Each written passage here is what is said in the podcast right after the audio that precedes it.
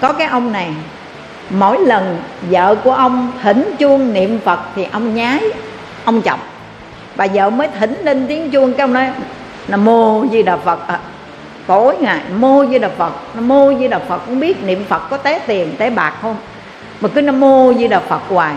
Ông chọc lại, ông chế giễu bằng cách ông nhái, ông Nam Mô Di Đà Phật. Bà vợ mà có lời qua tiếng lại gì với ông, cái ông nói thôi Nam Mô Di Đà Phật à. Rồi khi mà nghe bà vợ mới vừa thỉnh lên tiếng chuông, cái ông nói rồi Nam Mô Di Đà Phật nữa rồi. Ngày nào ông cũng nhái, cũng chọc, ông trêu bà vợ mà ông lặp lại cái câu Nam Mô Di Đà Phật mà không biết nó thành thói quen. Ông tích chứa cái chủng tử Phật này hồi nào ông cũng chẳng hay chẳng biết. Ông đâu có nghĩ rằng ông Nam Mô Di Đà Phật trêu chọc vậy mà nó trở thành thói quen, nó trở, trở thành hạt giống Phật mà đã gieo vào trong mảnh đất tâm của ông rồi.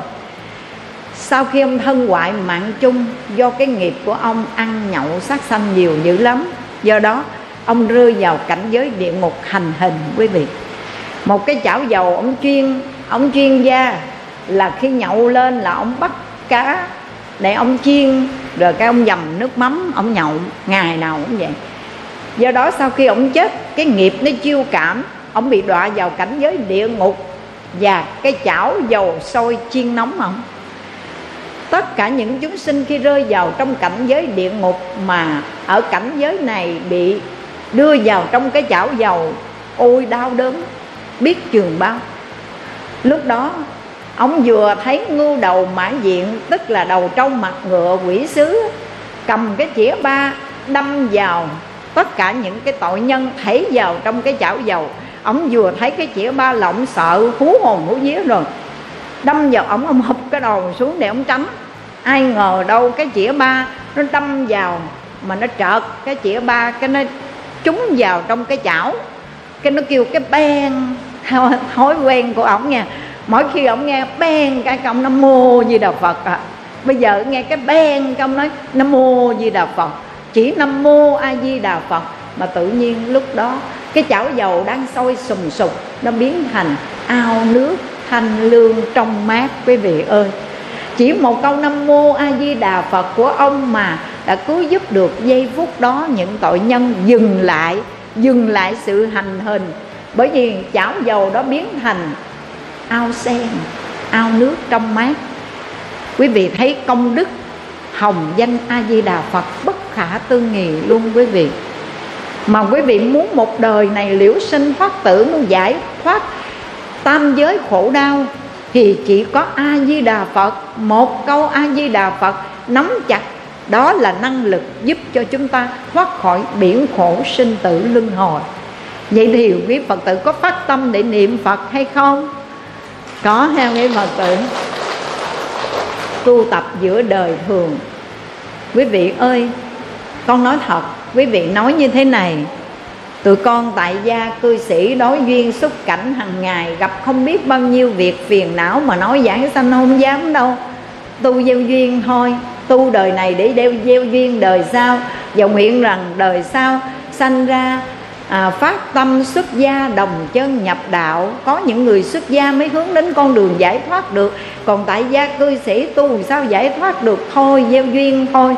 Nếu mà quý vị suy nghĩ như vậy thì con tin chắc rằng người này không bao giờ đạt được kết quả vãng sanh.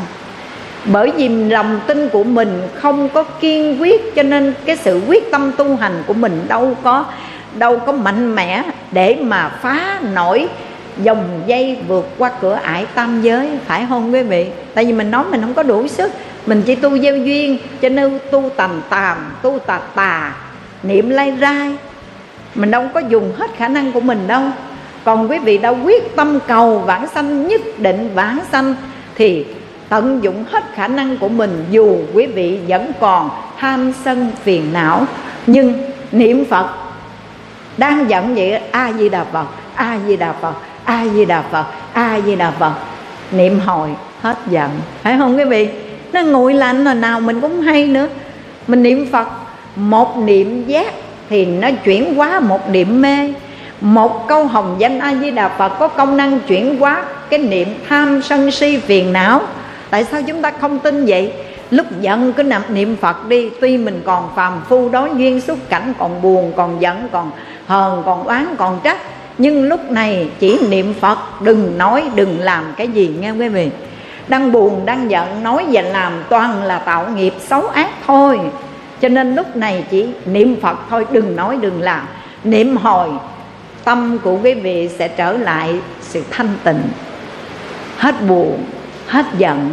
Lửa lòng từ từ từ từ nó được cái dòng dòng nước thanh lương của A-di-đà Phật dập tắt liền.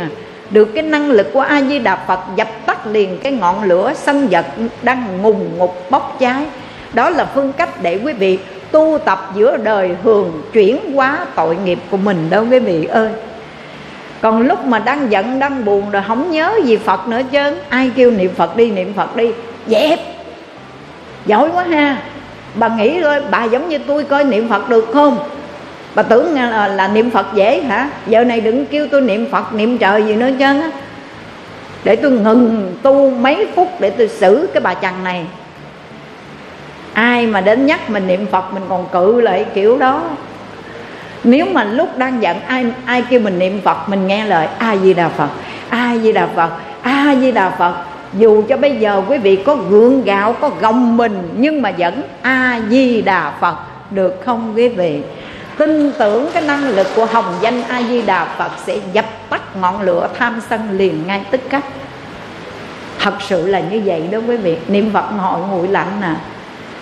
Nhưng mà lúc này đừng nói đừng làm nha. Nói làm lúc sân giận nóng nảy toàn là những hành nghiệp xấu ác không đó.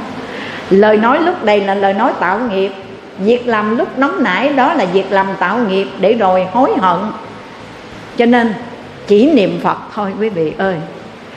Rồi nếu mà quý vị gặp hoàn cảnh mới vừa phát tâm tu đây, bây giờ nó đau, bệnh, con cháu của mình nó không có đủ niềm tin đối với Tam Bảo, đối với Phật Pháp, cái nó nói thấy chưa, thấy chưa, nói ăn chay niệm Phật hết bệnh đâu, khỏe mạnh đâu. Mới ăn chay giờ đau bệnh rồi đó. Đi đến bác sĩ, bác sĩ nó không đầy đủ sức khỏe, không đầy đủ chất dinh dưỡng, nó sanh bệnh đủ thứ. Thấy chưa, không ăn chay gì nữa chứ. Nó không cho mình ăn, nó cản trở mình. Nhưng mà quan trọng ở chỗ quý vị có quyết tâm hay không. Như vừa rồi đó quý Phật tử, có cái cô này ở tại thành phố Hồ Chí Minh, nhà cổ ở quận ba.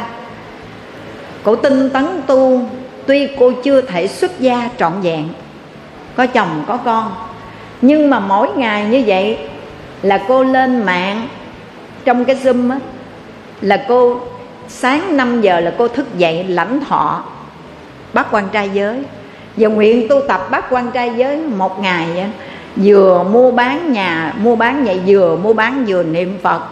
Tới giờ cái bảo ông chồng, thôi tới giờ tôi lên tu, ông coi ông coi tiệm tiếp tôi nha. Là cổ lên cổ niệm Phật, cổ lại Phật. Tới giờ là cổ lên tu. Nhưng mà ngoài cái giờ công phu đó ra là cổ xuống cổ bán tiệm tiếp ông chồng. Rồi ai trách mình được. Rồi khi cổ đau cổ bệnh, cái ông chồng nói thấy chưa, ăn ngày một bữa không ăn chiều đó, giờ bệnh rồi đó.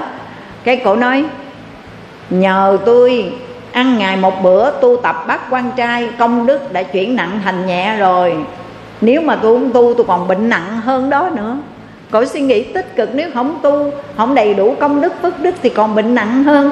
Nhưng mà biết tu có tạo công đức phước đức, nó đã chuyển nặng thành nhẹ rồi. Chứ không phải là tại mình tu, tại mình khổ hạnh rồi mình mới sanh bệnh, phải vậy đâu quý Phật tử. Cho nên quý vị giữa đời thường gặp những chướng ngại đó đừng sợ nha. Có cái cô này cổ thọ Bồ Tát tại gia giới mười năm rồi. Cổ ăn chay trường hai mươi năm mà thọ Bồ Tát giới mười năm.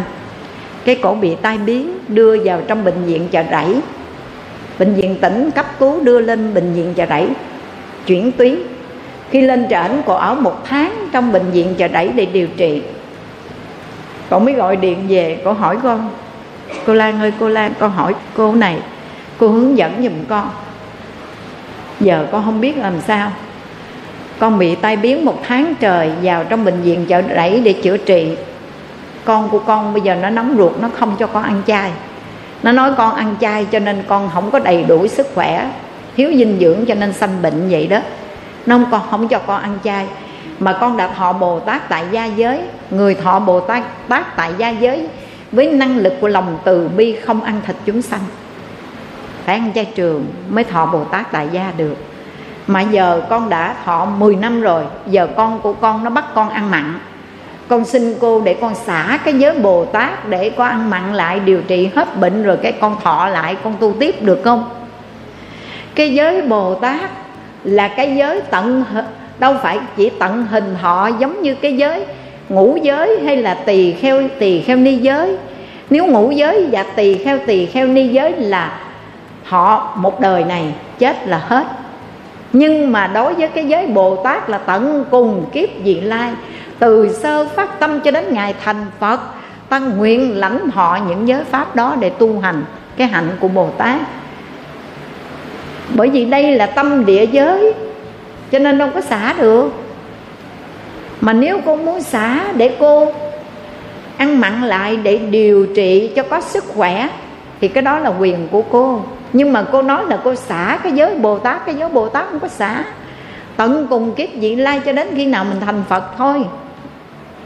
Còn ngũ giới hoặc là tỳ kheo, tỳ kheo ni giới là cái giới đó gọi là tận hình họ, chỉ thọ một đời này, từ đây cho đến trọn đời, chết là hết.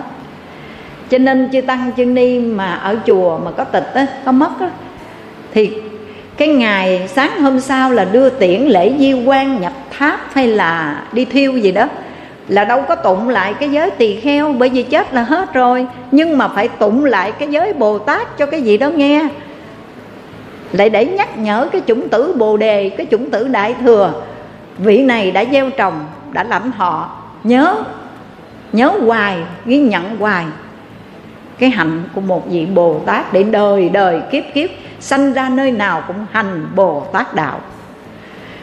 Nhưng mà khi cô hỏi thì con trân trọng lắng nghe và chia sẻ với cô như thế này: con biết cô đang bị bế tắc phân dân, con của mình cứ đốc thúc mình ăn mặn và thấy thân thể của mình điều trị nó kiệt quệ, cho nên cũng muốn siêu lòng ngã lòng. Nhưng mà trước khi siêu lòng ngã lòng thì cô cũng vẫn còn có niềm tin để gọi điện hỏi chứ hỏi mình. Thì con nói trước tiên con cảm ơn, bởi vì cô đã dành cho con một cái địa vị có được lòng tin trong lòng của cô, cho nên cô mới gọi điện về hỏi. Và điều đầu tiên con muốn hỏi cô, con nghe nói bệnh viện Chợ Rẫy bây giờ bệnh nhân nghẹt hết, có khi một giường mà hai bệnh nhân nằm, có vậy không? Cái cô nói có, trong phòng của con mười mấy bệnh nhân luôn. Vậy con hỏi cô, vậy chứ mấy người đó ăn chay hết hả cô? Cái cô nói đâu có, có mình con ăn chay, bệnh nhân đó không có người nào ăn chay. Cái điều mà con hỏi để con khẳng định cho cô biết rõ rằng không phải ăn chay mới bệnh, người ta ăn mặn bệnh nhiều hơn, phải không các vị?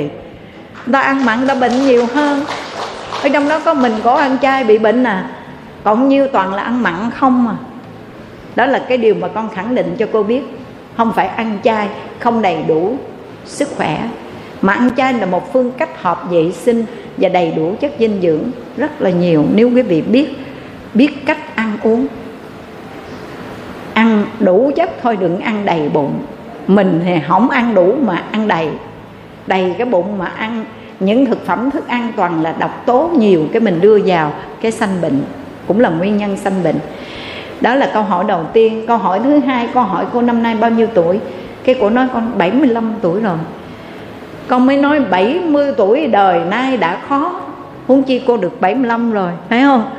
Sống trăm năm có được mấy người, dẫu rằng trăm tuổi được thôi, nhưng nhịp cầu sinh tử ai rồi cũng phải bước qua.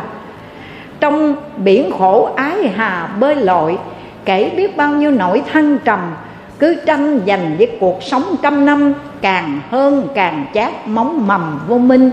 Võn vẹn kiếp phù sinh chỉ có thế, mãi hợp trồi giữa bể trần lao, nhấp nhô sóng vỗ ba đào, tử thi tán liệm giữa màu cỏ xanh. Bao tuấn kiệt hùng anh một thuở, chung cuộc rồi cũng chỉ mớ xương tàn.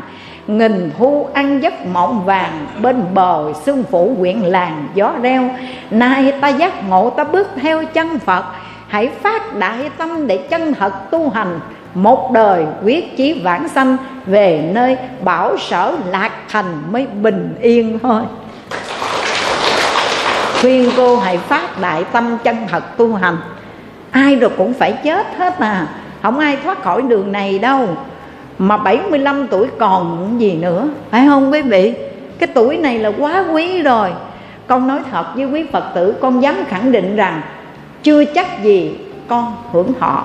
Năm nay con năm mươi tám tuổi, mà con nói chưa chắc gì mình được hưởng thọ. Năm chín hưởng dương, phải không quý vị?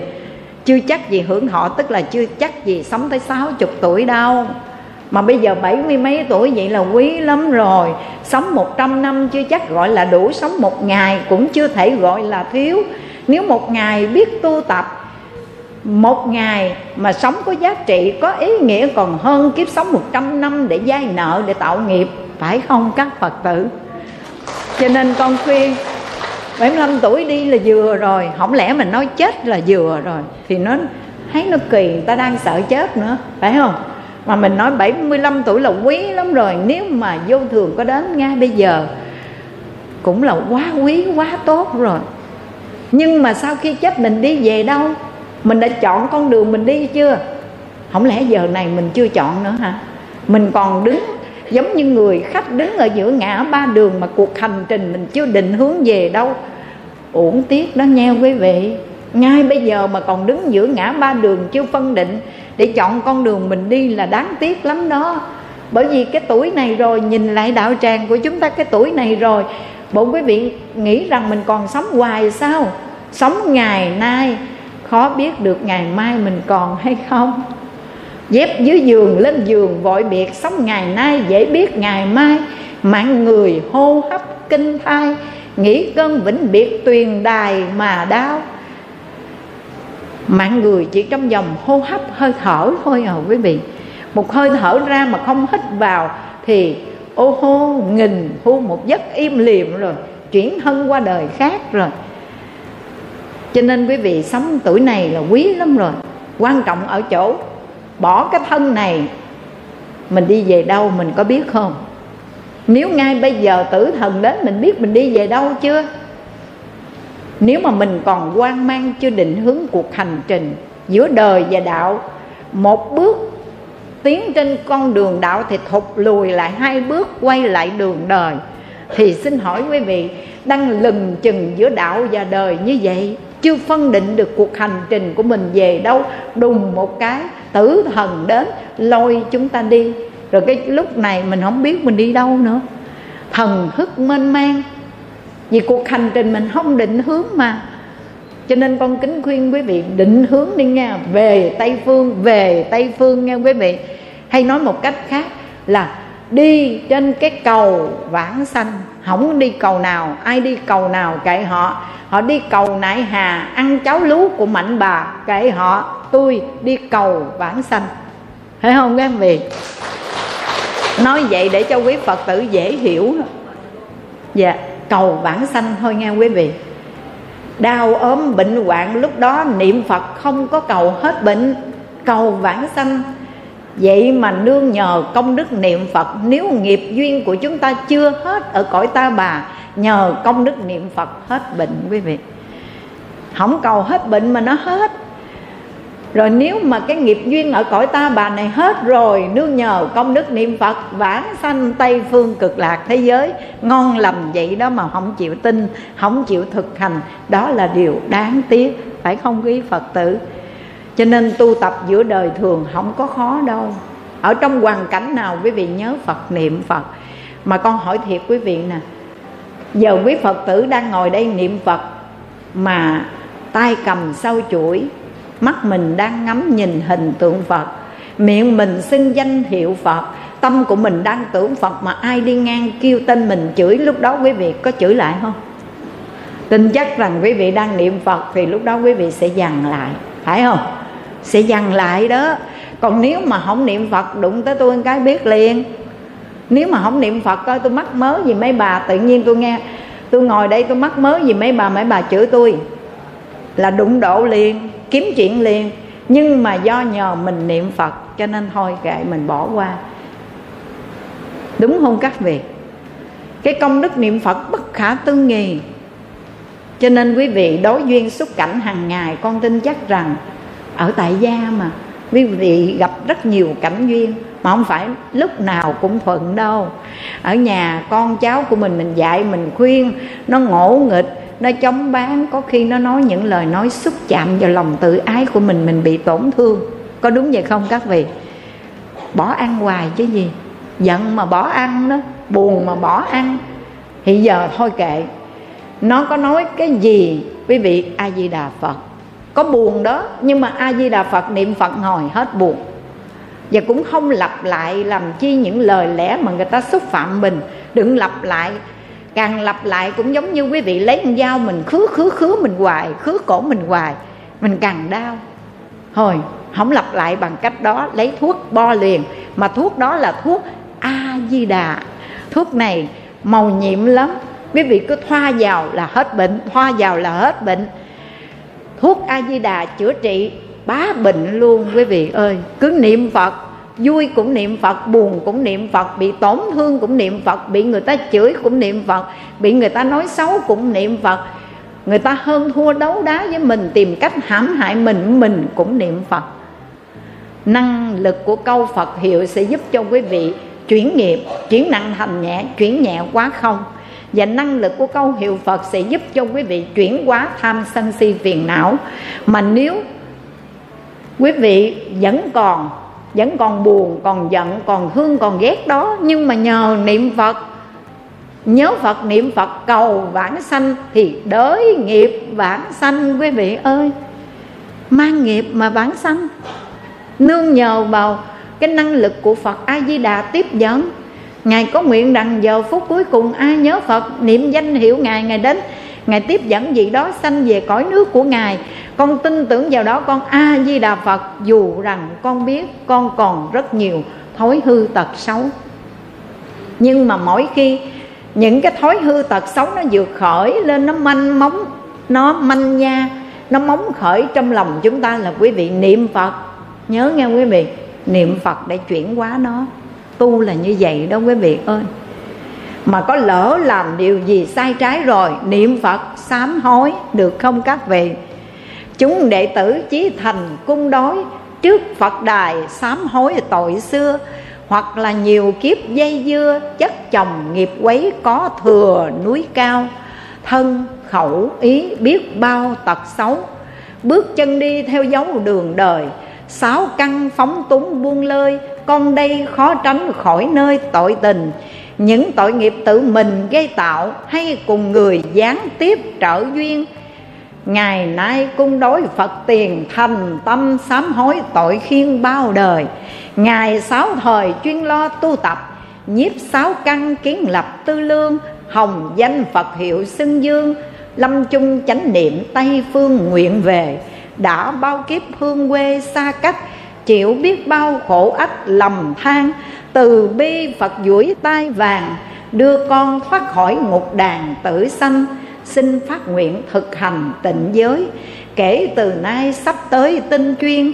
Giữ gìn ba nghiệp trọn hiền, sáu căn thanh tịnh vẹn tuyền mới cam. Được nương tựa già lam Phật cảnh, thoát xa đời ảo ảnh phù du. Con nguyện quyết chí chuyên tu, làm dân đất Phật thiên thu sống còn. Đường giải thoát lòng con chí dốc, dù gian lao khó nhọc không sờn. Y theo giáo pháp chánh chơn, đạo tâm chẳng dám khinh lờn dễ vui. Được thưởng thức vị mùi chánh giáo, chúng con xin y giáo phụng hành. Ngày nay xưng niệm Phật danh, quyết tâm trở lại bảo thành lạc bang. Được không các vị? Tu tập dễ không, nó có khó. Quan trọng ở chỗ quý vị có quyết tâm tu không?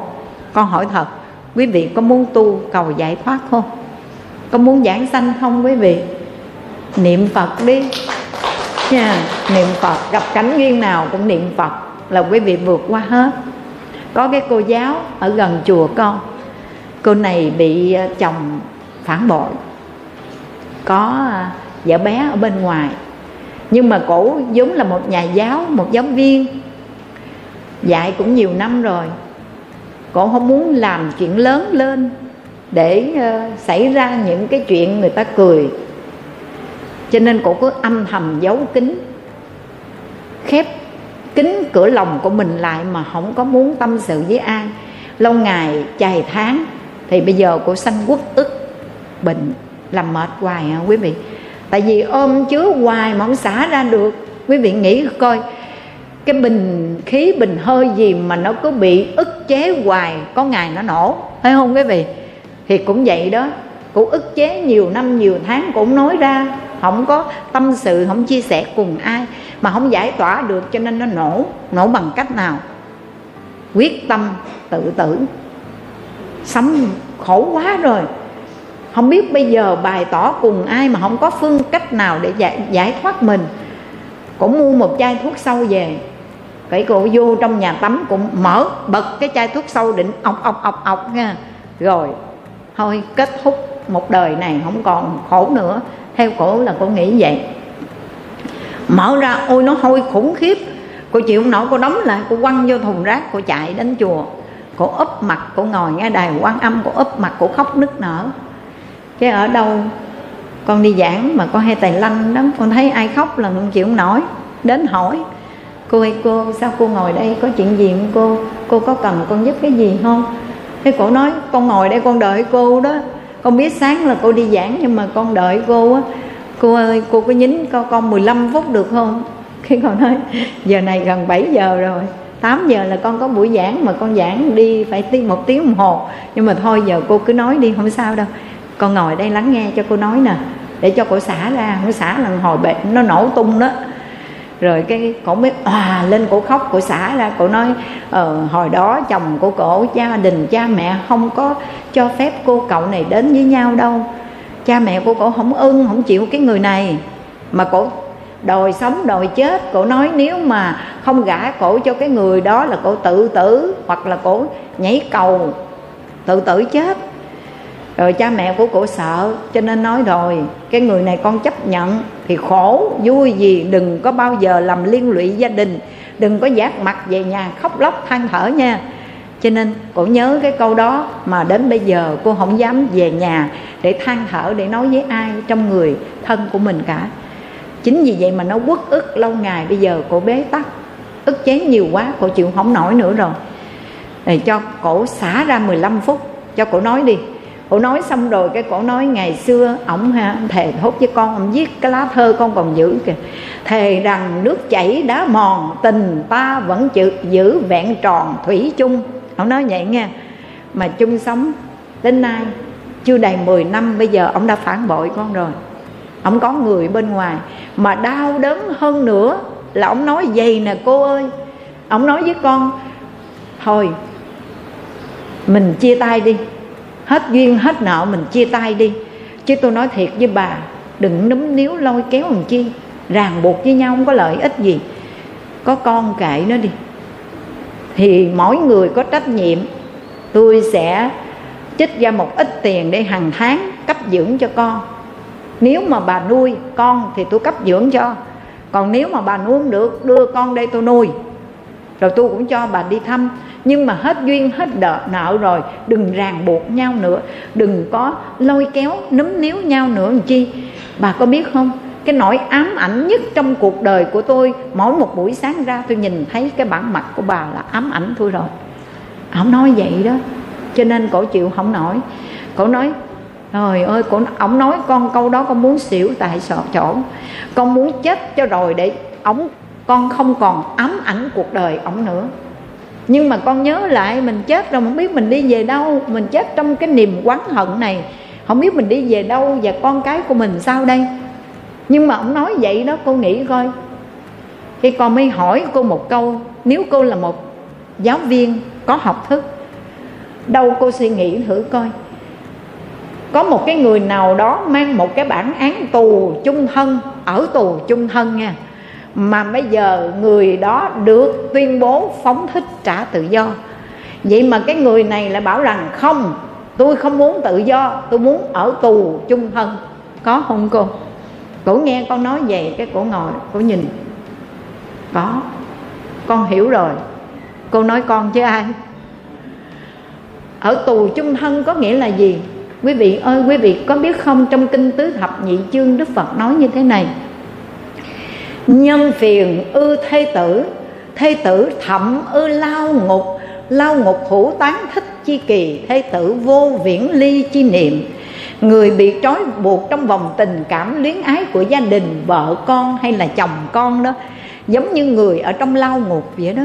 Nhưng mà kẻ tù nhân ở trong lao ngục còn có ngày diễm phúc được phóng thích trả tự do, còn mình bị giam cầm trong tình cảm luyến ái của gia đình, cả cuộc đời này không thoát khỏi, không thoát khỏi cái dòng lẫn quẩn đó, phải không quý vị?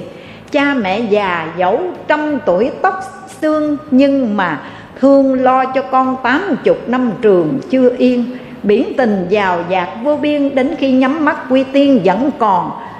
Khi mình đã có trách nhiệm làm cha làm mẹ trong một gia đình, sanh con ra rồi cả đời này tù chung thân đó, quý vị có biết không? Vậy mà bây giờ có người tuyên bố phóng thích trả tự do, đường ai nấy đi, đừng ràng buộc nhau nữa. Rồi mình nói không, tôi muốn tôi muốn tự do, tôi muốn ở tù chung thân, có không? Cái cổ nói có, con chứ ai. Cô nói vậy là con biết cô nói con chứ ai. Rồi cái con giải thích cho cô nghe, cái gì chúng ta gặp nhau ở giữa cõi đời này có duyên có nợ, mà nó đã hết duyên hết nợ rồi, dù chúng ta có muốn nắm kéo giữ lại không có được đâu. Đừng có cưỡng cầu, hãy tùy duyên. Sống giữa cuộc đời này hãy tùy thuận các duyên. Và khi chúng ta biết tùy duyên mà sống thì chúng ta mới có được một đời sống thông dong tự tại, giải thoát được quý vị. Còn cái gì mình muốn cưỡng cầu theo ý của mình không thể được đâu. Thôi hết duyên hết nợ, vui vẻ buông tay đi quý vị. Đường ai nấy đi, trả tự do cho nhau đi. Tại vì hết nợ rồi, hết duyên rồi, muốn giữ lại cũng không được nữa. Rồi bây giờ người ta còn duyên còn nợ, mà dù ai đó chen chân vào phá hoại người ta, chia cắt người ta cũng không được đâu. Quý vị phải hiểu điều này nha. Cho nên con khuyên cô, nếu đã hết duyên hết nợ, chú đã nói cạn tình thì thôi, kết thúc cái mối lương duyên mà khiến cho mình phải đau khổ như vậy. Vì sống ám ảnh nhau, làm khổ não cho nhau, sống không vui, gây phiền não cho nhau, thì thôi kết thúc sớm chừng nào tốt chừng đó. Rồi mình tự lo làm ăn để nuôi con đi, mình hãy phấn đấu. Và khuyên cô, một đời đã biết đời là một biển khổ mênh mông, mình vừa thoát khỏi cảnh tù tội thì hãy sống một đời thông dong, đừng ở tù tiếp nữa nha. Tức là đừng bước thêm một bước nữa, ở dậy niệm Phật, sống lo cho con. Khuyên cô vậy đó, cô nghe lời quý vị. Về cô ám ảnh, cô nhớ câu đó, cái cô nói, cô điện thoại cô kêu ông đem cái đơn ly dị đến đi. Cái cổ ký, mà ổng đề nghị ổng đưa mấy tháng trời, cổ đâu có chịu ký đâu. Bây giờ cổ nói đưa đơn đến đi, cổ ký. Ký xong rồi cái cổ đứng dậy, cái cổ bắt tay nha, cái cổ nói thôi chia tay nhau, đường ai nấy đi, mỗi người hãy trả tự do cho nhau. Cũng cảm ơn ông đã phóng thích trả tự do cho tôi, và kính chúc ông từ đây bắt đầu cuộc đời mới của chính mình, sống hạnh phúc an vui. Họ nói vậy xong cái ông nói, ai xúi bà già? Má bà hả? Má bà xúi bà phải không? Cái cô nói đừng nói vậy tội nha. Việc mà tôi ly dị với ông tôi cũng không báo cho gia đình tôi biết làm chi. Tại vì cha mẹ tôi không có dự vô chuyện này, vui khổ gì tôi chấp nhận, tôi chọn mà. Ba má tôi không biết gì hết, chưa biết gì hết. Vậy chứ ai xúi bà ký đơn ly dị vậy? Cái cô nói cô Lan chùa Hưng Thiền đó. Cái ông, ông hỏi vậy chứ cổ trong chùa mà cổ xúi bà ly dị tôi hả? Không phải cổ xúi, mà cổ nói cái duyên cái nợ kết thúc rồi, trả tự do cho nhau. Một người mang bản án tù chung thân mà bây giờ được người ta tuyên bố phóng thích trả tự do, không chịu đòi ở tù chung thân, có phải thằng đó thằng ngu không? Cho nên tôi không dám, không muốn làm cái người ngu đó nữa, và cũng không muốn ở tù chung thân, muốn được tự do. Vì vậy quan hỷ ký tên để trả tự do cho nhau. Vậy mà sáu tháng sau ông quay trở về, ông năn nỉ, cổ đâu có chịu đâu. Lúc mà ông hết tiền hết bạc, bị bồ nhí đá rồi, ông quay trở về ông năn nỉ, cổ không chấp nhận. Rồi giờ cổ ở vậy, cổ nuôi con, mà giờ cổ hạnh phúc hơn nữa. Ngoài cái giờ đi dạy học ra, cổ còn ghé vào chùa để cổ tụng kinh, cổ niệm Phật. Rồi cái sống hàng ngày biết tu tập giữa đời thường, vẫn làm ăn, vẫn nuôi con. Nhưng mà lúc này cổ nói chưa từng bao giờ trong cuộc đời con có những khoảnh khắc thời gian quý báu này. Hồi đó cứ lo cơm áo gạo tiền, lo đi dạy kiếm tiền về lo cho chồng cho con, mà có khi về còn cắn đắng với nhau cái chuyện tiền nông bạc gạo nữa. Mà bây giờ rồi khỏe rồi, có nhiêu ăn nhiêu, đồng lương của con vậy sống thoải mái rồi, lo cho con vậy cũng đã đủ rồi, mà lại còn biết tu biết niệm Phật nữa, hạnh phúc vô ngần rồi. Bây giờ cổ trái lại, cổ còn cảm ơn ông chồng đã hoan hỷ trả tự do cho cổ, phóng thích cho cổ, cổ cảm ơn vô vàng luôn quý vị. Cho nên những nghịch cảnh chướng duyên đến trong cuộc đời của chúng ta, chúng ta tu tập chúng ta vượt qua được hết rồi, mà lại còn chuyển hóa những chứng duyên nghịch cảnh đó để trở thành cái pháp trợ đạo cho mình. Bởi vì quý vị đã từng nghe câu nói từ bùn sen trổ, từ khổ ta mới phát tâm tu, có đúng vậy không các vị? Từ bùn thì sen nó trổ, và từ hoàn cảnh khổ đau ta mới phát tâm tu.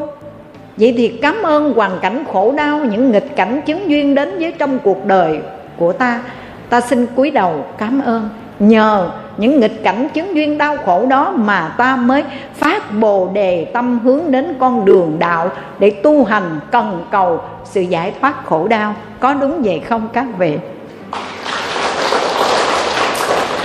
Con nói như vậy thì quý Phật tử về, quý Phật tử sẽ sống an lạc lắm. Cảnh duyên nào mình cũng cảm thấy an lạc, vì mình biết tu, mình có sự tu tập. Và tu tập ở giữa đời thường là quý vị biết ứng dụng vào lời Phật dạy. Mọi hoàn cảnh ta không làm bất thiện, dầu khó khăn ta vẫn phát triển những hạnh lành. Dình tâm giữ ý tịnh thanh, đó là lời Phật dạy đành rằng xưa nay, hãy thực hành theo đây được không các vị? Bây giờ con kể thêm một cái trường hợp khác nữa. Ở dưới Bạc Liêu, ủa sao mà quý Phật tử nói sao cô nhiều chuyện quá vậy? Sao cô có chuyện, chuyện để nhiều để mà kể như vậy? Ở chùa mà nhiều chuyện vậy sao?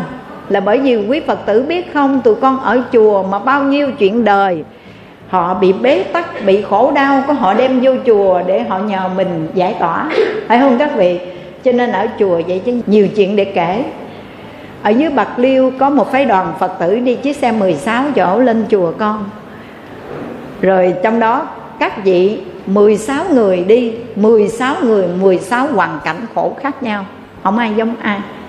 Mình thấy người ăn mặc sang trọng đẹp đẽ, đeo vàng óng ánh vậy đó, mà cũng đến gặp mình khóc: cô ơi con khổ quá cô ơi, ông chồng con có vợ bé, có tiệm sanh tật có vợ bé. Còn gặp cái người khác thì: cô ơi vợ chồng con khổ quá, con của con nó nghiện ngập rồi, nó xì ke ma túy, nó nghiện ngập rồi, mà khuyên giải bây giờ không nghe, không biết bằng cách nào để cứu con mình. Không lẽ bây giờ mình đưa con mình đi đến chỗ trại cai nghiện, và ông đó chưa chắc gì nó cai được. Cậu nói vậy nghe. Nhưng mà sao cô không thử đi, đưa nó đi cai nghiện đi, đi đưa cho xã hội cải tạo nó để nó làm lại cuộc đời. Nhưng mà cậu thương con, cậu cứ bao che, và thấy con mình quằn quại thì cứ tiếp sức cho nó, để mỗi ngày một lún sâu rồi đau khổ. Rồi gặp những trường hợp khác nữa: cô ơi con bệnh quá chừng luôn cô biết không, bây giờ con bệnh mà không có tiền than thuốc. Người bệnh có tiền than thuốc nhưng mà thuốc bó tay, tại vì giai đoạn cuối rồi.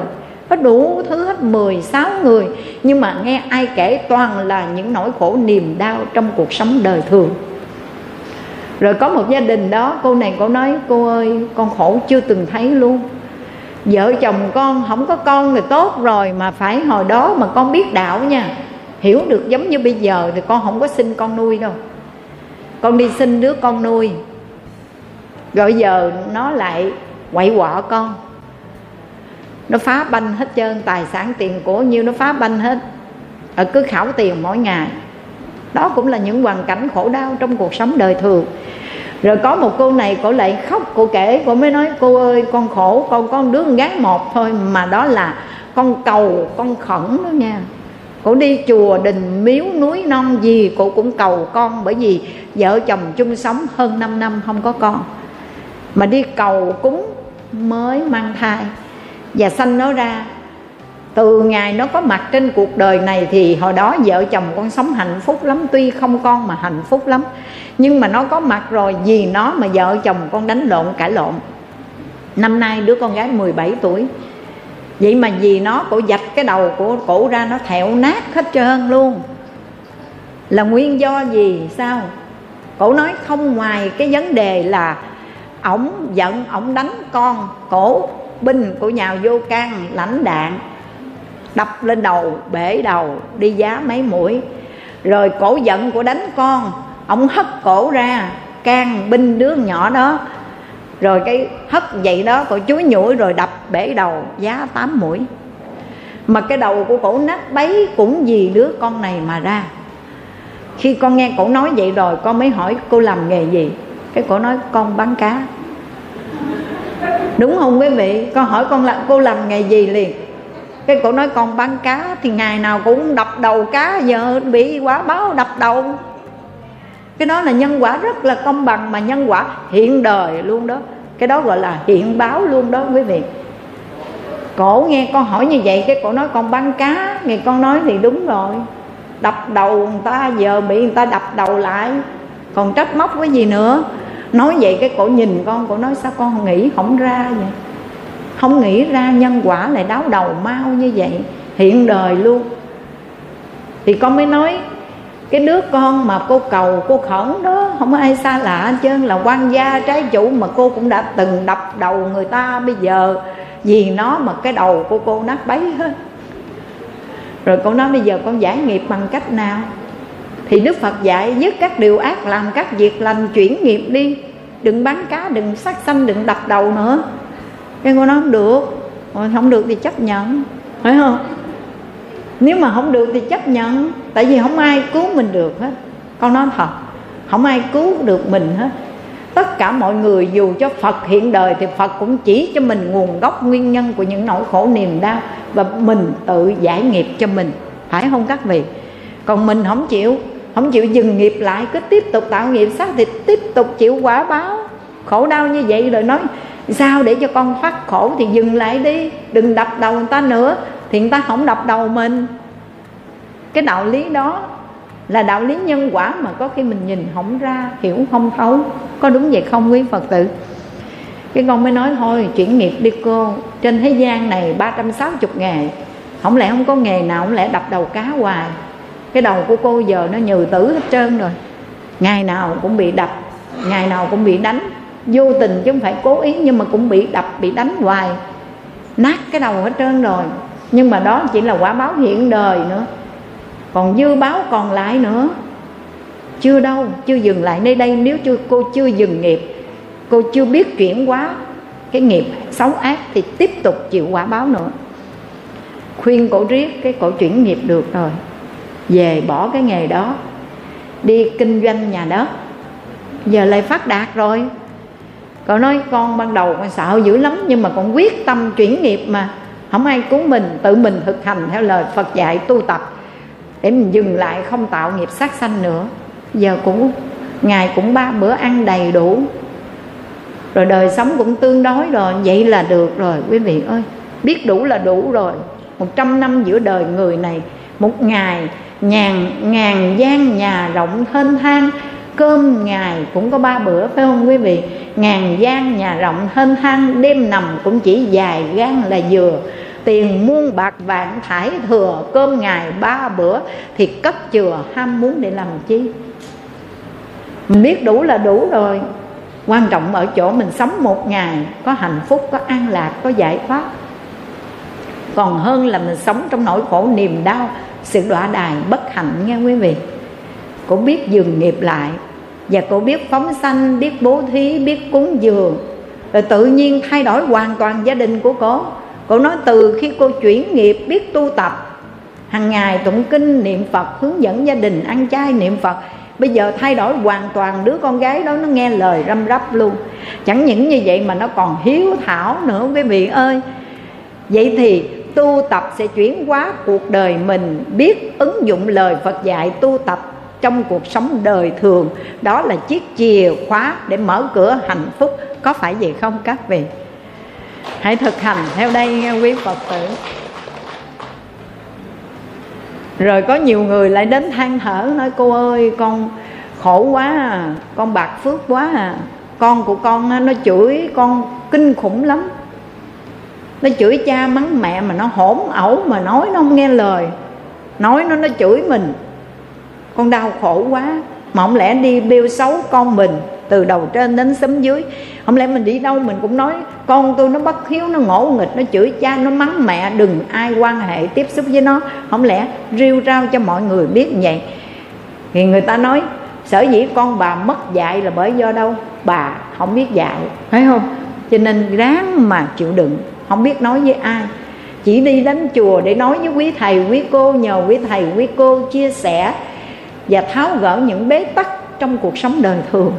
Thì chỉ hướng dẫn cho quý Phật tử tu tập để tháo gỡ, để vượt qua những chướng ngại trong cuộc sống đời thường thôi.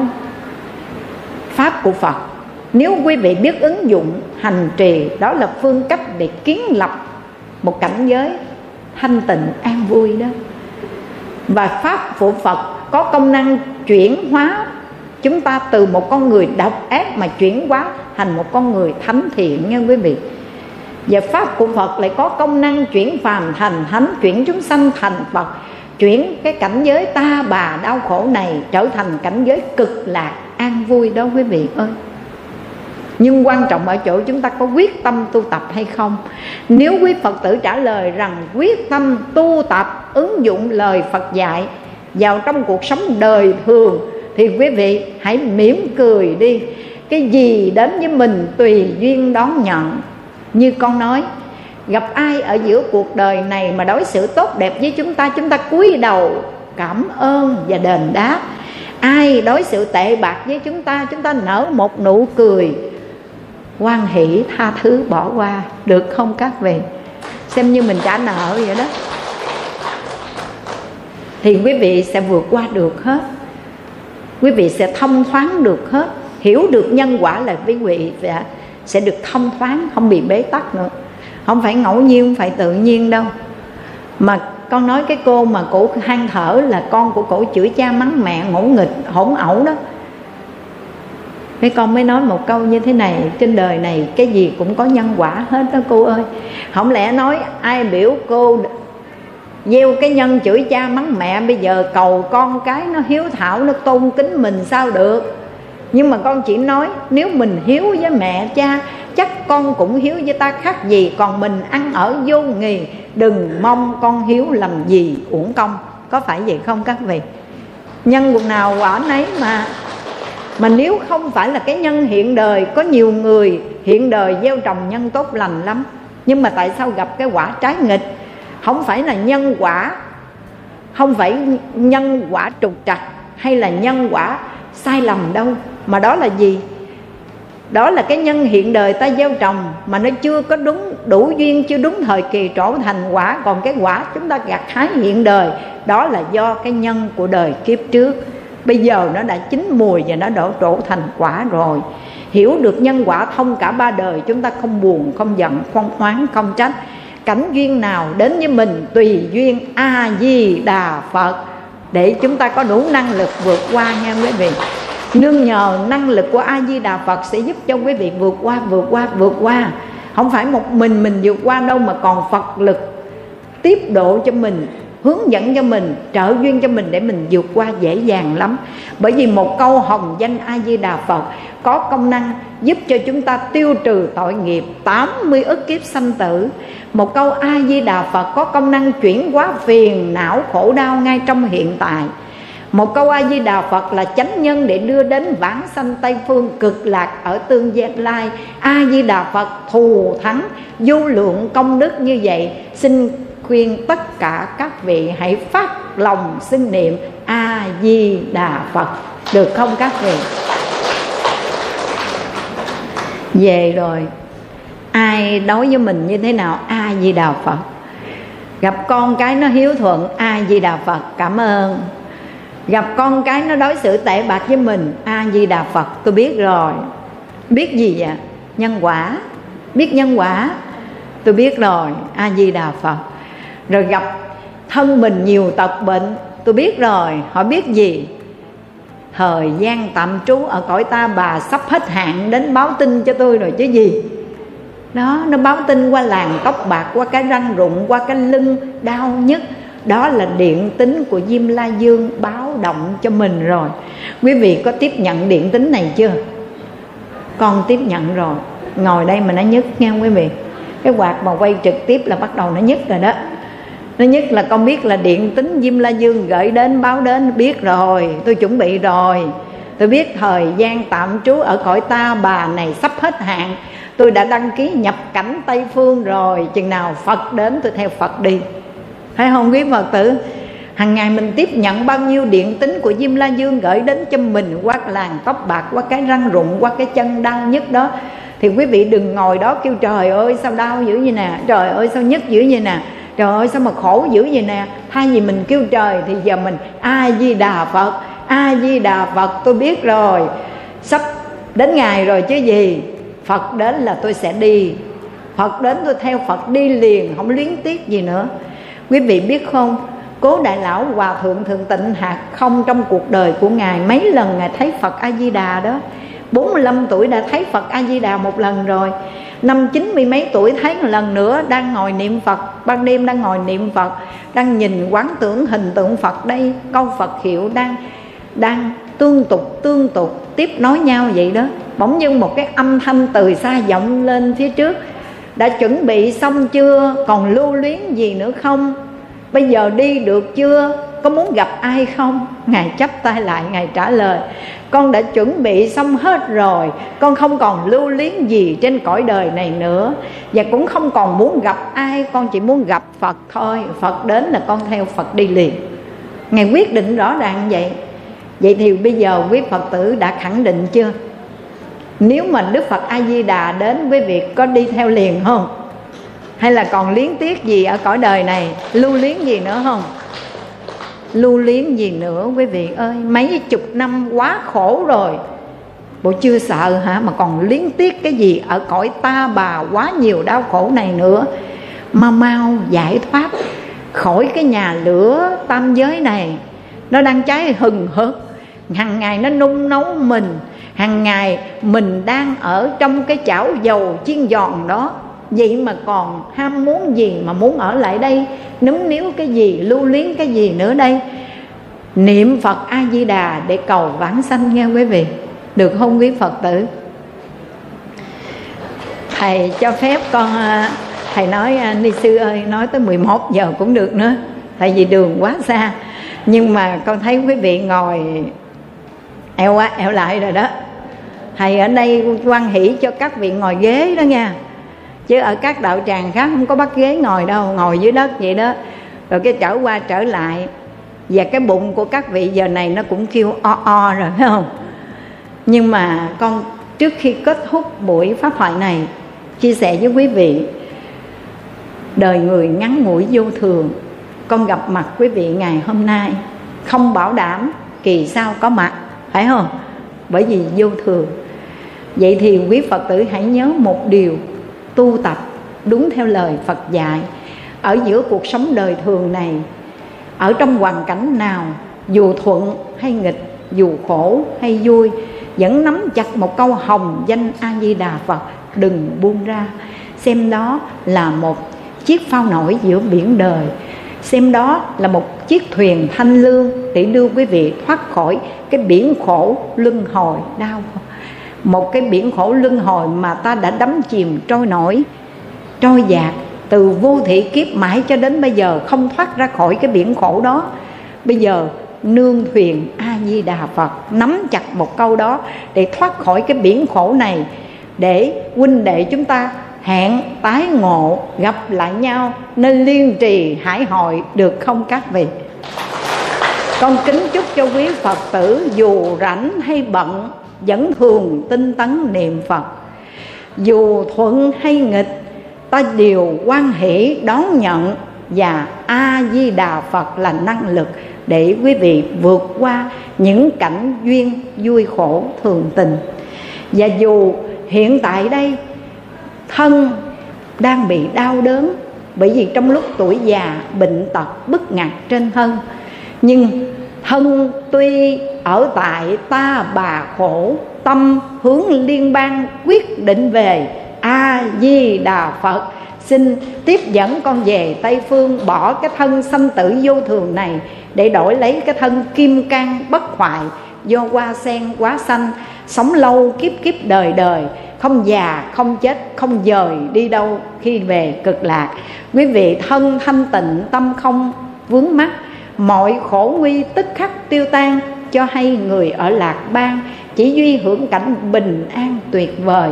Kính chúc cho quý Phật tử đầy đủ trí tuệ, hiểu thấu rõ chân tướng của vũ trụ, của nhân sinh, của cuộc đời, và lòng tin đối với Tam Bảo, đối với Phật Pháp, đối với pháp môn tịnh độ kiên cố, bền bỉ, vững chắc, tu tập giữa đời thường để tháo gỡ những trói buộc, vượt qua những chướng ngại, và tâm Bồ Đề kiên cố, chí tu học vững bền, đài sen chính phẩm ghi tên, cực lạc gia hương gửi chất.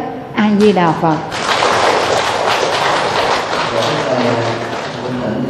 Nguyện đen không đứng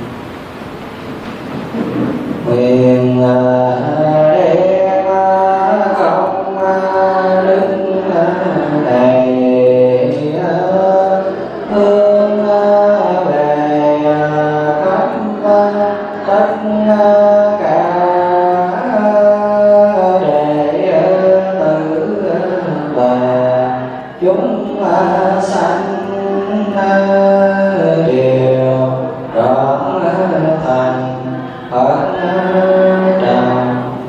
và đặc biệt hướng dẫn cho quý vị qua pháp môn tịnh độ, hướng dẫn cho quý vị nhất tâm niệm Phật để một đời này thành tựu sự nghiệp vãng sanh, thoát khỏi kiếp luân hồi đau khổ.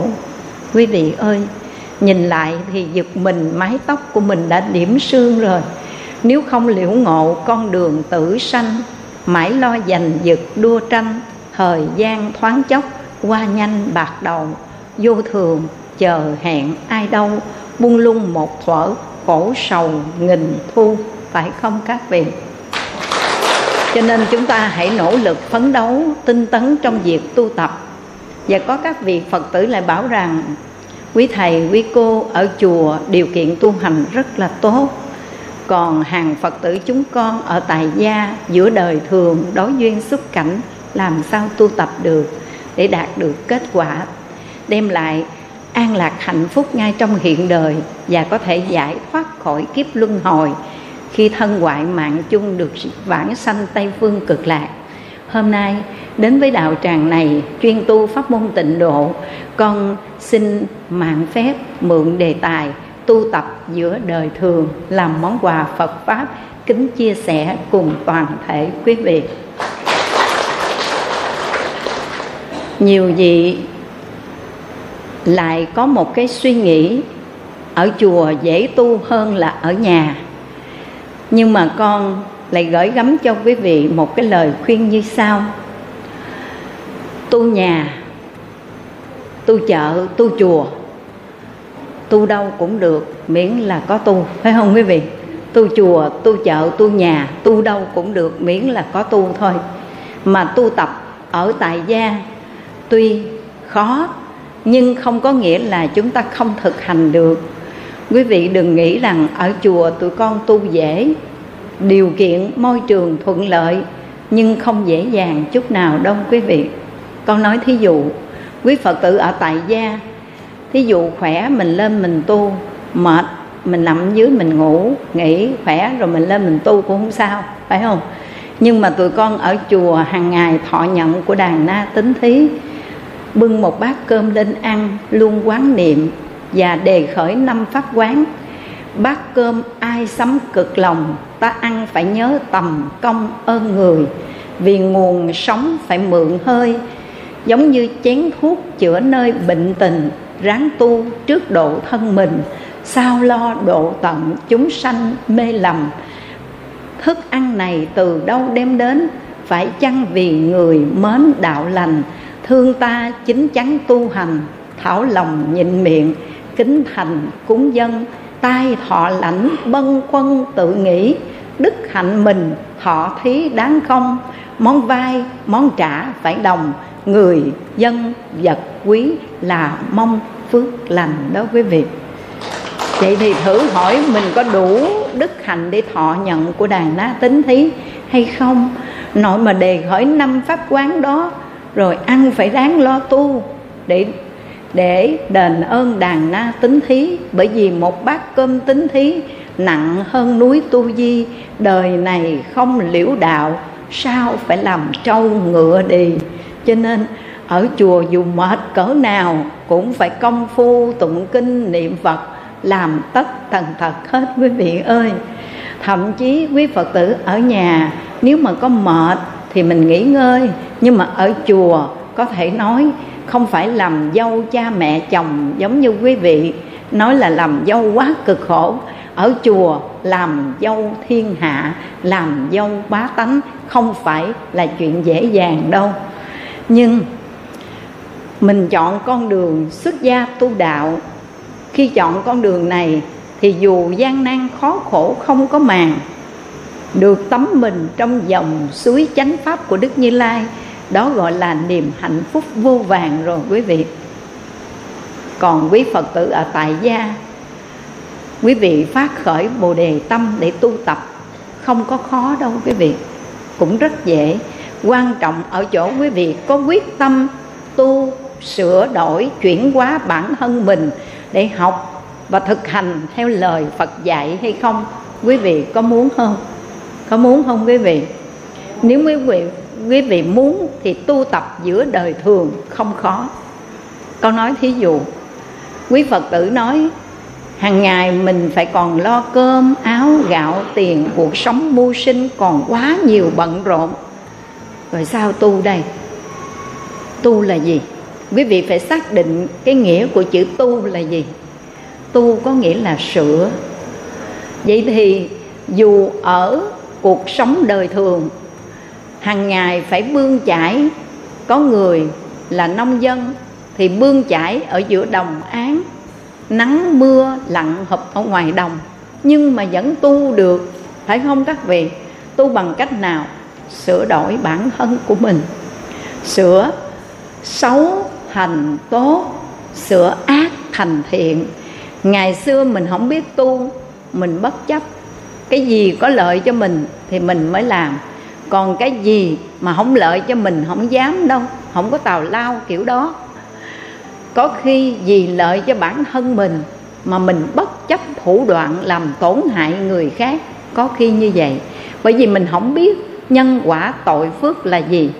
Nhưng mà bây giờ biết tu rồi, quý vị sửa đổi, một việc xấu ác nhỏ không làm. Bởi vì mỗi một cái nhân chúng ta gây tạo đây thì chính mình là người gặt hái kết quả. Ta gieo nhân nào, ta gặt hái quả báo đó. Ta trồng dưa, ta được dưa, ta trồng đậu, ta được đậu. Cho nên quý vị biết tu, làm điều gì nghĩ đến hậu quả, mình là người gặt hái, dè dặt, dừng lại những nghiệp nhân xấu ác, không làm được không các vị? Được không? Ngày xưa mình không biết mình làm, giờ mình đừng làm. Dễ mà đâu có khó đâu. Rồi ngày xưa mình gặp cảnh duyên gì trái nghịch, mình sân giận, mình phiền não, mình đấu đá với nhau, tranh chấp hơn thua cho tới cùng. Bây giờ mình biết tu, mình chuyển hóa sửa đổi bản thân mình để cho mình hoàn thiện. Còn phải quấy tốt xấu hơn thua để nhân quả là một vị thẩm phán, là một vị quan tòa xét xử rất công bằng, không thiên vị ai đâu. Người biết tu rồi, quý vị chỉ cần thực hiện ba điều căn bản sau đây: dứt các điều ác, làm các việc lành, nhiếp tâm ý thanh tịnh bằng cách niệm Phật. Quý vị làm được không? Con xin hứa với quý Phật tử, có một cái cô nè, cuộc đời của cổ cay đắng đoạn trường. Tại sao nói cay đắng đoạn trường vậy? Bởi vì giữa biển người mênh mông bao la mà cổ không chọn ai, Cổ chọn phải một người chồng sáng xỉn, chiều sai, tối lai rai, dài xị. Đâu phải chỉ ăn nhậu vậy, không biết lo gia đình, đâu phải vậy không đâu. Nhậu xong về quậy, đánh, đập hàng ngày, giống như ăn cơm bữa vậy đó. Mấy chục năm trời, đến bây giờ năm mươi mấy tuổi đời vẫn bị ăn đòn. Ăn đòn nhiều hơn ăn cơm nữa đó quý vị. Quý vị có tin là trên đời một cái người mà bị đòn, bị đánh, chồng đánh, chồng đập, mà ngày nào cũng giống như ăn cơm bữa, ăn cơm có khi là còn bỏ bữa, nhưng mà bị đánh đập không bỏ một cử nào hết, ngày nào cũng bị đánh, bị đập.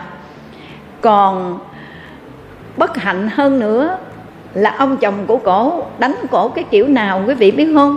Người ta đánh đấm bằng tay bằng chân, còn cái này ngoài cái việc đấm đánh bằng tay bằng chân, ổng còn dùng cái miệng ổng cắn nữa chứ. Ổng cắn đến nỗi mà cổ, không phải cắn thương nha, cắn mà kiểu ghét hận gì đó, mà cắn bậm mình hết trơn trọi luôn.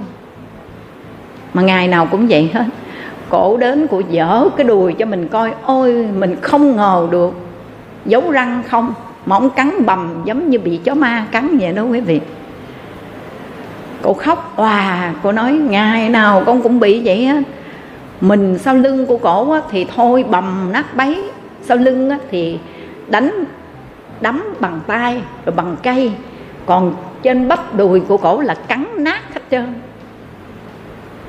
Không biết ông có bị bệnh gì mình không biết nha. Mà nay là mình nói cái nghiệp của cổ.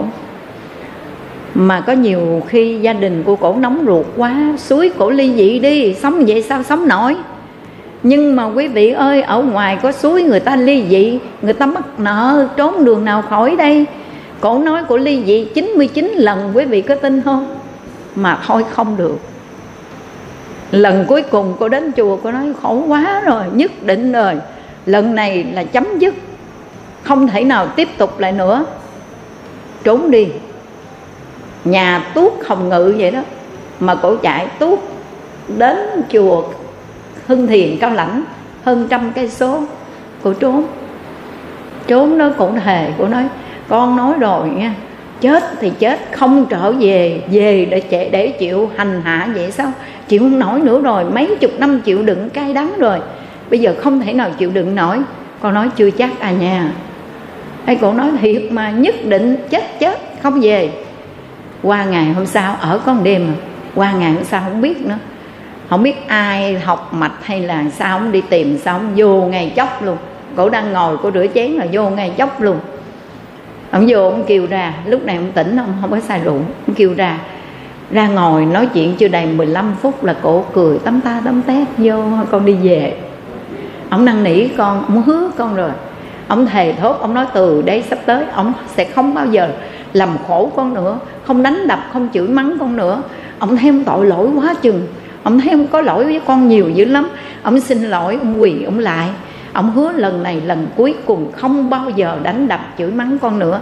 Xin con về để lo cho gia đình, lo cho các con. Thôi con về.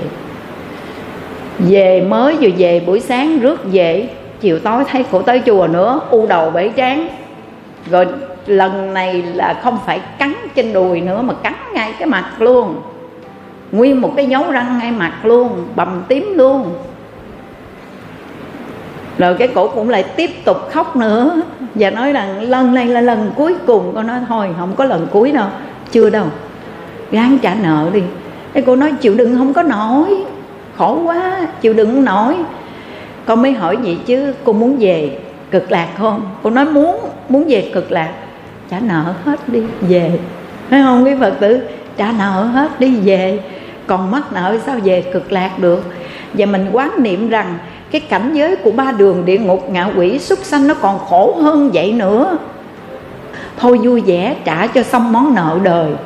Chắc chắn đời trước mình cũng đã từng đánh từng cắn người ta như vậy đó. Không phải ngẫu nhiên tự nhiên bây giờ ông cắn ông đánh mình vậy đâu. Nhưng mà đời trước mình cũng đã từng đối xử với người ta như vậy.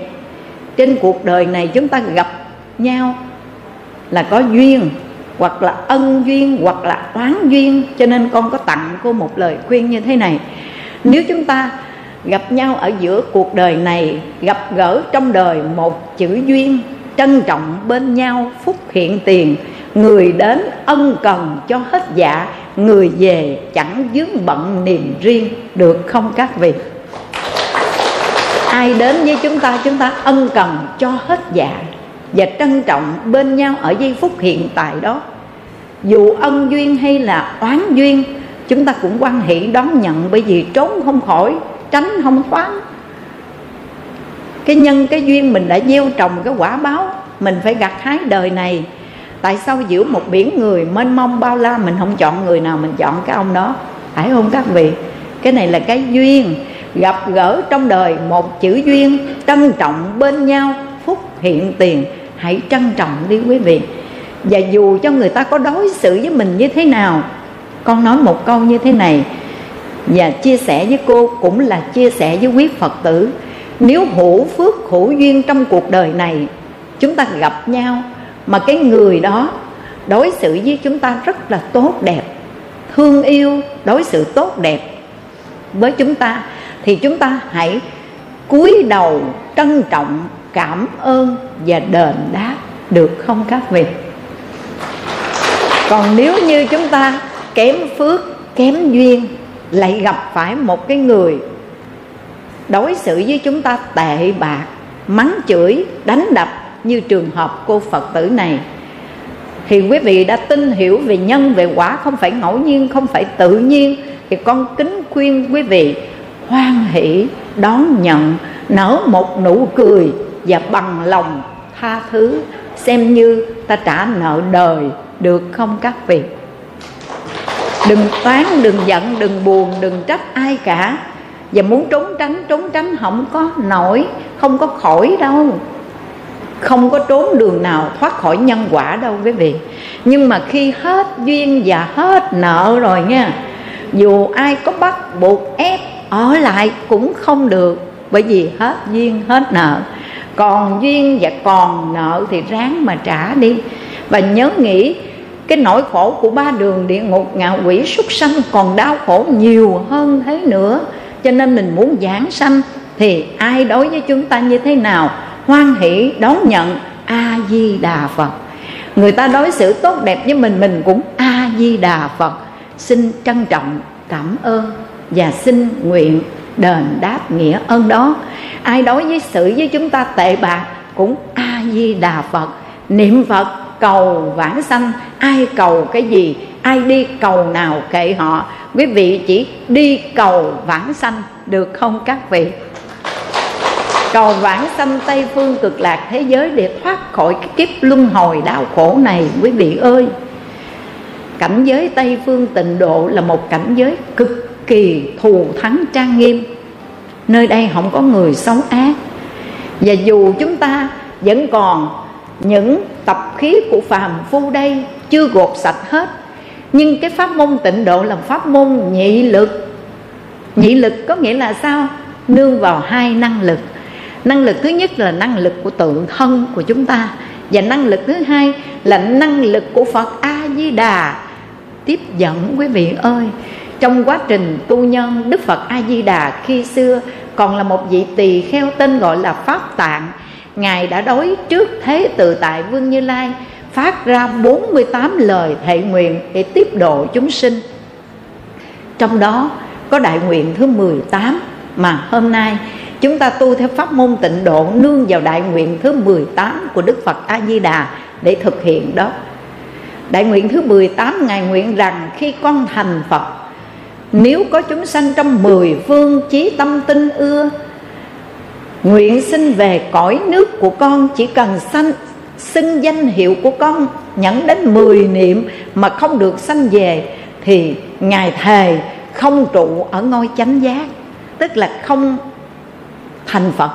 Nhưng mà Ngài đã thành Phật cách đây hơn mười kiếp rồi, cho nên đại nguyện của Ngài đã thành rồi quý vị. Quý vị phải tin tưởng vào đại nguyện nhiếp thọ của Đức Phật A-di-đà. Mình với một cái năng lực của tự thân của mình mà muốn liễu sinh thoát tử, muốn hướng đến con đường giải thoát xuất ly tam giới trong một đời này thiên nan vạn nan, ngàn lần khó, muôn lần khó. Mà chư tổ của Tịnh Độ Tông ví nương vào năng lực tự thân của chúng ta, ta giống như một thằng què đi không có nổi mà đòi leo núi cao, không dám leo nổi đâu, phải không các vị? Cũng giống như bây giờ ta không đủ năng lực để vượt khỏi cái sông mà nước nó đang chảy xiết kia, năng lực của tự thân mình lỏng nói, thì tại sao có thuyền bè ở đó chúng ta không nương vào cái điều kiện thuyền bè để vận chuyển đưa mình qua sông, mà mình nói rằng tôi không cần, tôi không cần thuyền bè, tự tôi được rồi. Được nổi không? Lội nữa, nổi không? Cái sông nhỏ, cái mương, cái rạch lội còn không nổi, đừng nói sông cái. Mà sông cái chưa chắc gì lội nổi, chứ đừng nói là biển cả đại dương. Mà chúng ta đang ở trong biển khổ sinh tử luân hồi, không phải là sông cái không, mà đó là biển khổ, nghe không quý vị? Nó giống như cái biển mênh mông, mình không có đủ sức để lội qua đó đâu quý vị ơi. Phải nương vào năng lực thuyền bè. Mà năng lực thuyền bè ở đây tức là năng lực nhiếp thọ của Đức Phật A-di-đà. Cho nên xin hỏi quý Phật tử tu Tịnh Độ niệm Phật hàng ngày, quý vị có tin tưởng rằng một đời này mình được vãng sanh hay không? Nếu nương vào năng lực tự thân không dám đâu, nhưng quý vị phải tin vào năng lực nhiếp thọ của Phật. Cho nên pháp môn Tịnh Độ gọi là pháp môn nhị lực, nương nhờ hai năng lực. Năng lực tự thân ta gọi là tự lực, năng lực của Phật tiếp dẫn gọi là tha lực. Hai năng lực đó để giúp cho chúng ta vượt thoát biển khổ sinh tử luân hồi ngay trong một đời này. Phải tin vào sự nhiếp thọ của Đức Phật A-di-đà qua đại nguyện của Ngài. Vì vậy tu tập giữa đời thường đây, quý Phật tử muốn một đời thành tựu sự nghiệp vãng sanh, thì giữa cuộc đời này không phải lúc nào chúng ta đi trên con đường cũng bằng phẳng trơn tru đâu quý vị. Mà đường ta đi chướng ngại muôn trùng, đường ta đi biết bao nhiêu chướng ngại vật, khó khăn trập trùng luôn quý vị. Nhưng một đường ta cứ bước đi, dù cho gian khổ cách gì cũng cam, nhất tâm định hướng mà làm, bể đông cũng cạn, sơn nam cũng có thể mòn. Có phải vậy không các vị? Quý vị quyết tâm quý vị sẽ thành tựu được. Nhưng quý vị không có ý chí, không có sự quyết tâm thì không thể nào dễ dàng thực hiện hết cuộc hành trình mà mình đã chọn. Quý vị đã chọn con đường Tây Phương, đi đến đạo tràng chùa Long Khánh đây là quý vị đã quyết tâm chọn con đường Tây Phương tu tập theo pháp môn Tịnh Độ, có đúng vậy không quý hành giả?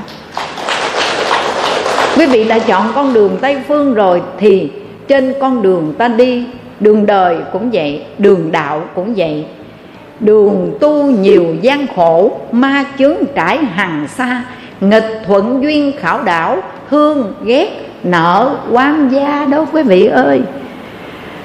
Mà để giúp cho quý vị có đầy đủ nghị lực để vượt qua tất cả thì không gì hơn nương vào năng lực của A-di-đà Phật. Gặp hoàn cảnh vui cũng A-di-đà Phật, đừng mê nhiễm hồng trần, vì ta biết rõ rằng cõi đời này, cõi ta bà này khổ nhiều vui ít cõi ta bà. Có đúng vậy không quý vị? Khổ nhiều lắm, vui mong manh tạm bợ, ngắn ngủi phù du, nhưng mà cái khổ triền miên luôn quý vị. Cho nên dù ở trong hoàn cảnh vừa ý vừa lòng cũng không gì thế mê nhiễm hồng trần, vẫn một lòng xưng niệm A-di-đà Phật, bắt nhịp cầu vãng sanh Tây Phương cực lạc, được không các Phật tử? Rồi gặp cái hoàn cảnh nó trái ý, nó không vừa lòng, nghịch cảnh chướng duyên muôn trùng luôn, thì cũng A-di-đà Phật, con nguyện một đời cầu sanh Tây Phương cực lạc thế giới. Bởi vì ta bà khổ, ta bà quá khổ, cực lạc vui, cực lạc chỗ nhàn vui, Tây Phương cực lạc hãy phản hồi, dứt lìa sinh tử nổi trôi sáu đường đi quý vị ơi. Tu tập giữa đời thường, quý vị chỉ cần nhiếp tâm niệm Phật. Con nhìn lại trong đạo tràng đâu phải toàn là trẻ không đâu. Đạo tràng của chúng ta, đi đến đạo tràng nào cũng vậy, không phải chỉ riêng về đạo tràng chùa Long Khánh nha. phần đông là các vị cao niên thì nhiều, trung niên cũng ít, thanh thiếu niên thì quá ít luôn quý vị. Chúng ta cứ nghĩ rằng già mới chết, trẻ không có chết, sai rồi. Và chúng ta cứ nghĩ rằng vô thường chỉ đến với những người từ bảy mươi tuổi trở lên. Nhưng mà con xin thưa quý vị, ở nơi mồ quan kia đâu phải chỉ chôn xác những người già, mà cũng có những người tuổi hãy còn xuân xanh vẫn phải vùi sâu với lòng đất lạnh. Có đúng vậy không quý vị?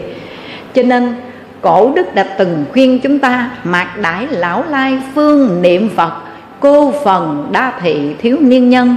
Chứ đợi đến già ta mới lo niệm Phật, mồ hoang lắm kẻ tuổi xuân xanh.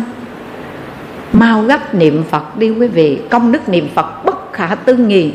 Và nếu quý vị chưa từng gieo trồng thiện căn, không có căn lành thì không dễ gì đời này gặp được Phật Pháp, và còn nghe được pháp môn tịnh độ, và còn phát khởi được lòng tin để tín thọ phụng hành.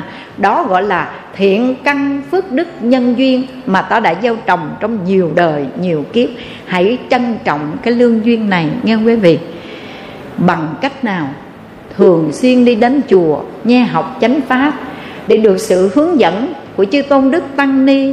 Gặp những sự việc gì bế tắc giữa đời thường, quý vị chỉ cần vào chùa tụng một thời kinh, nghe một bài thuyết pháp, hay là nghe được một cái lời chia sẻ của quý thầy quý cô, là chiếc chìa khóa để mở cửa hạnh phúc, là phương pháp để giúp cho quý vị chuyển hóa những nỗi khổ niềm đau giữa đời thường. Có phải vậy không các Phật tử?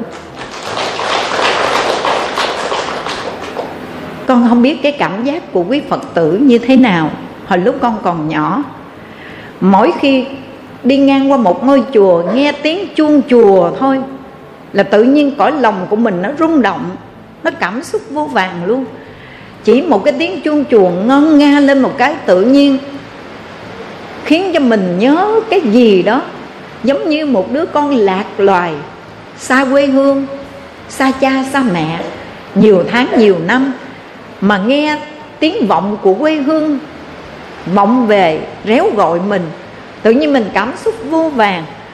Nghe một cái câu kinh, một bài kệ, một câu Phật hiệu ngâm nga trầm bổng du dương, hòa cùng với tiếng mõ, tiếng chuông, là lúc đó gửi tâm hồn mình về một cái thế giới, và mong muốn rằng được đắm mình trong tiếng kệ lời kinh, để trở về với một cái bản tâm thanh tịnh, không còn muốn dâm rủi chạy đuổi, không còn muốn hơn thua được mất, không còn muốn tranh chấp thương ghét giận buồn gì nữa quý vị.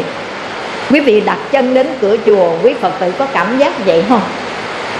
Tiếng mõ sớm đánh thức người trong mộng, hồi chung chiều cảnh tỉnh khách hoàng lương. Bao nhiêu năm lăn lộn giữa tình trường, giờ giác ngộ sớm tìm phương giải thoát, được không các vị?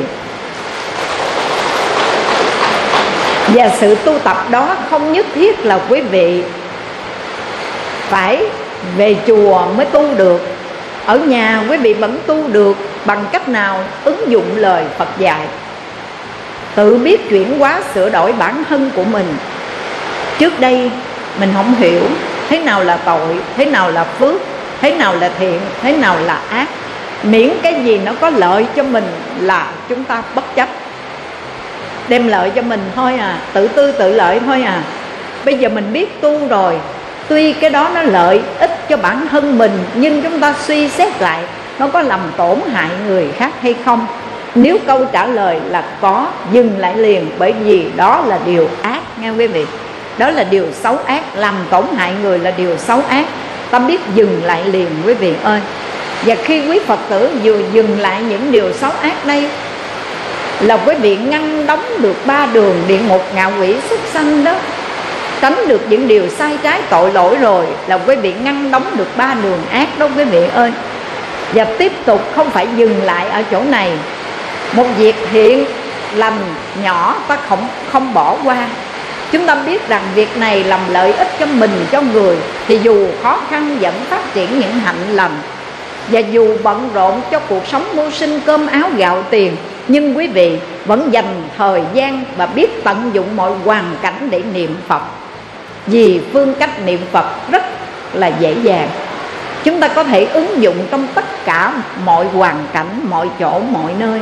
Con nói thí dụ ở nhà, quý vị lớn tuổi rồi làm việc nhà, nội trợ phụ giúp cho con, cho cháu của mình. Con của mình nó đi làm, cháu của mình nó đi học.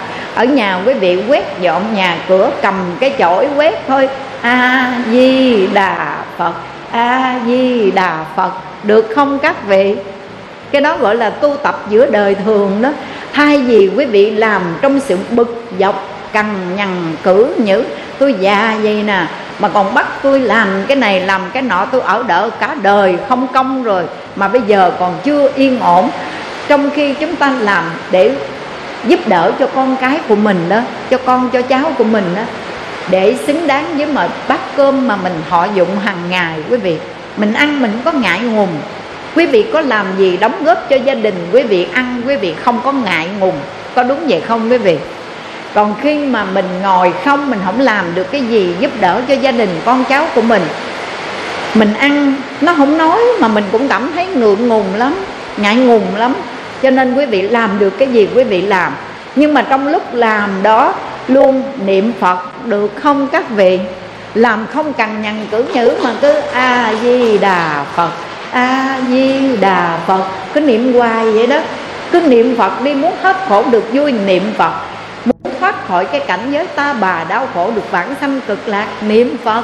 Điều kiện để được sanh về cực lạc là phải niệm Phật quý vị ơi. Thì cái sự tu tập đâu có bị giới hạn gì đâu. Lặt rau cũng niệm Phật được, quét nhà cũng niệm Phật được, nấu ăn vẫn niệm Phật được. Tiện hơn nữa, để nhắc nhở mình thì quý vị mua cái máy, cái máy niệm Phật đó, đeo vào trong cổ của mình. Cái máy nhỏ vậy nè, đeo vào trong cổ niệm Phật, nhắc nhở mình niệm Phật, mình niệm, niệm theo. Mình làm mệt, cái mình niệm thầm, mình theo cái cái tiếng trong máy niệm Phật đó, mình niệm theo. Cái tâm của mình lắng nghe và niệm theo, nhắc nhở mình hoài như vậy. Cho nên quý Phật tử thực tập theo sự hướng dẫn của con y như vậy đi. Giữa đời thường quý vị tu tập như vậy, ai làm gì làm chúng ta vẫn niệm Phật. Bản thân mình hàng ngày làm được việc gì giúp đỡ cho ai, quý vị cứ làm. Làm bằng khả năng của mình, nhưng mà làm trong sự thanh tịnh, nhớ Phật, niệm Phật, được không các vị? Dễ quá mà, niệm Phật đâu có khó. Đối với quý Phật tử niệm Phật dễ hay khó? Đâu quý vị trả lời cho con, A-di-đà Phật dễ hay khó?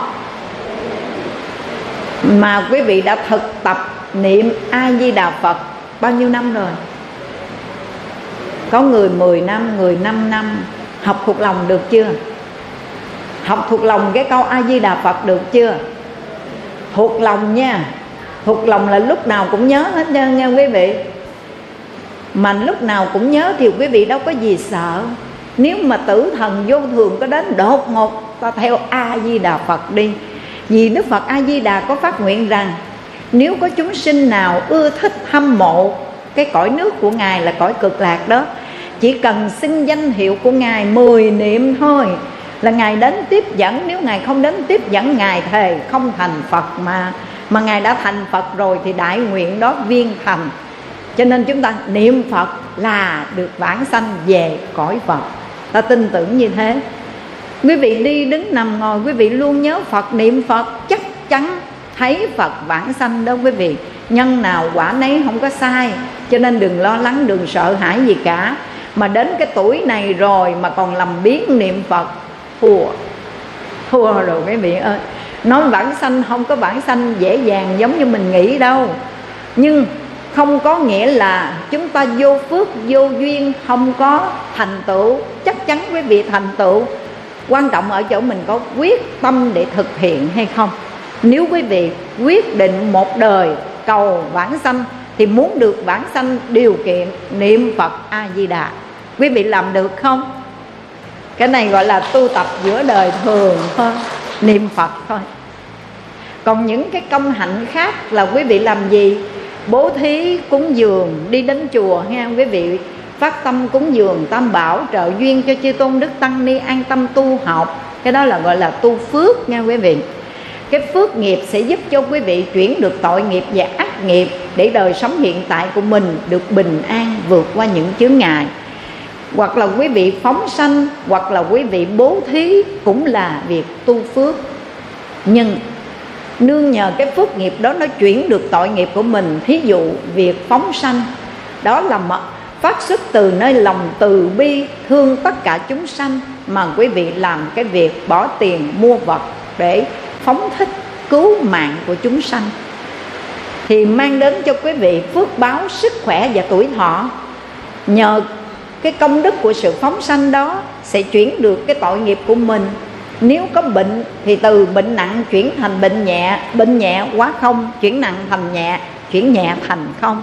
Còn đau, bệnh tật, đau đớn, nhức nhói, bất an, khó tu hành. Bây giờ mình tu phước để chuyển bớt cái phần tội nghiệp, ác nghiệp đó, để mình an ổn, mình lo tu. Mà muốn giảng sanh thì quý vị phải niệm Phật A-di-đà. Quý vị thấy cái phương pháp niệm Phật đâu có khó đâu, dễ mà quý vị. Đi đứng nằm ngồi không rời câu Phật hiệu. Và quý vị cứ nhớ Phật niệm Phật, nhớ Phật niệm Phật, mỗi câu mỗi chữ rõ rành, không cần niệm nhiều, không cần niệm mau, mà nghe thật là rõ, ghi nhận thật là rõ ràng. Thì khi quý vị thực hiện niệm Phật, ghi nhận một cách rõ ràng, nó thâu vào trong A Lại Gia thức của mình đó, nó không có mất đâu. Nó giống như là một cái kho, giống như là một cái kho mà một cái cuồng phim á, quay quay lại hết rồi, mà nó rõ ràng thì nó chiếu ra, nó rõ ràng, phải không quý vị? Người ta thâu nhận cái câu A Di Đà Phật rõ ràng. Cho nên giờ phút lâm chung quý vị cũng rõ ràng, chánh niệm phân minh mà không bị mê man quý vị ơi. Rất sợ lâm chung nghiệp thức mê, không thành chánh niệm lưỡi hầu tê. Nếu như bình nhật không chuyên thiết, không đủ tư lương lúc trở về đâu quý vị. Quý vị có sợ giờ phút cuối cùng của cuộc đời mình, mình hôn mê bất tỉnh, không biết gì hết, quý vị sợ không? Sợ chứ. Lúc mà mình hôn mê như vậy làm sao mình nhớ Phật niệm Phật? Nếu như bình nhật mình không thực hành chuyên thiết thì không dễ gì giờ phút cuối cùng nhớ Phật niệm Phật được đâu quý vị. Thí dụ rơi vào trong trạng thái hôn mê thì làm sao nhớ Phật niệm Phật được đây? Cho nên hàng ngày thì quý vị cần phải gieo trồng cái chánh, chánh nhân của tịnh độ, đó là niệm Phật. Và cái việc tu tập hàng ngày đó nhờ niệm Phật có công năng giúp cho chúng ta chuyển trừ tội nghiệp trong đường sinh tử tám mươi ức kiếp. Nhờ niệm Phật có công năng chuyển hóa phiền não vọng tưởng ngay trong hiện tại. Nhờ công đức niệm Phật là chánh nhân để đưa đến vãng sanh Tây Phương Cực Lạc thế giới ở tương lai. Cho nên tam đại lợi ích niệm Phật như vậy đó. Quý vị không niệm uổng lắm nha, không thực hành trì danh hiệu Phật, đó là một điều đáng tiếc nghe quý vị. Một câu A Di Đà Phật đâu có khó đâu quý vị. Ngồi đây quý vị nghe pháp mà cái tâm của chúng ta cũng A Di Đà Phật, A Di Đà Phật. Ở chỗ nào cũng A Di Đà Phật, làm việc gì cũng A Di Đà Phật. Một câu hồng danh A Di Đà Phật tuy đơn giản như vậy mà công đức bất khả tư nghị. Đối về quá khứ sẽ giúp cho chúng ta tiêu trừ tội nghiệp trong đường sinh tử tám mươi ức kiếp luôn quý vị ơi. Tôi nói cho quý vị nghe, một cái người mà không phải phát tâm niệm Phật chân thật, mà niệm Phật không phải chân thật, phát bồ đề tâm niệm Phật hướng đến con đường giải thoát cầu vãng sanh mà vẫn được lợi ích đây. Như trong tịnh độ Thánh Hiền Lục có ghi nhận lại câu chuyện.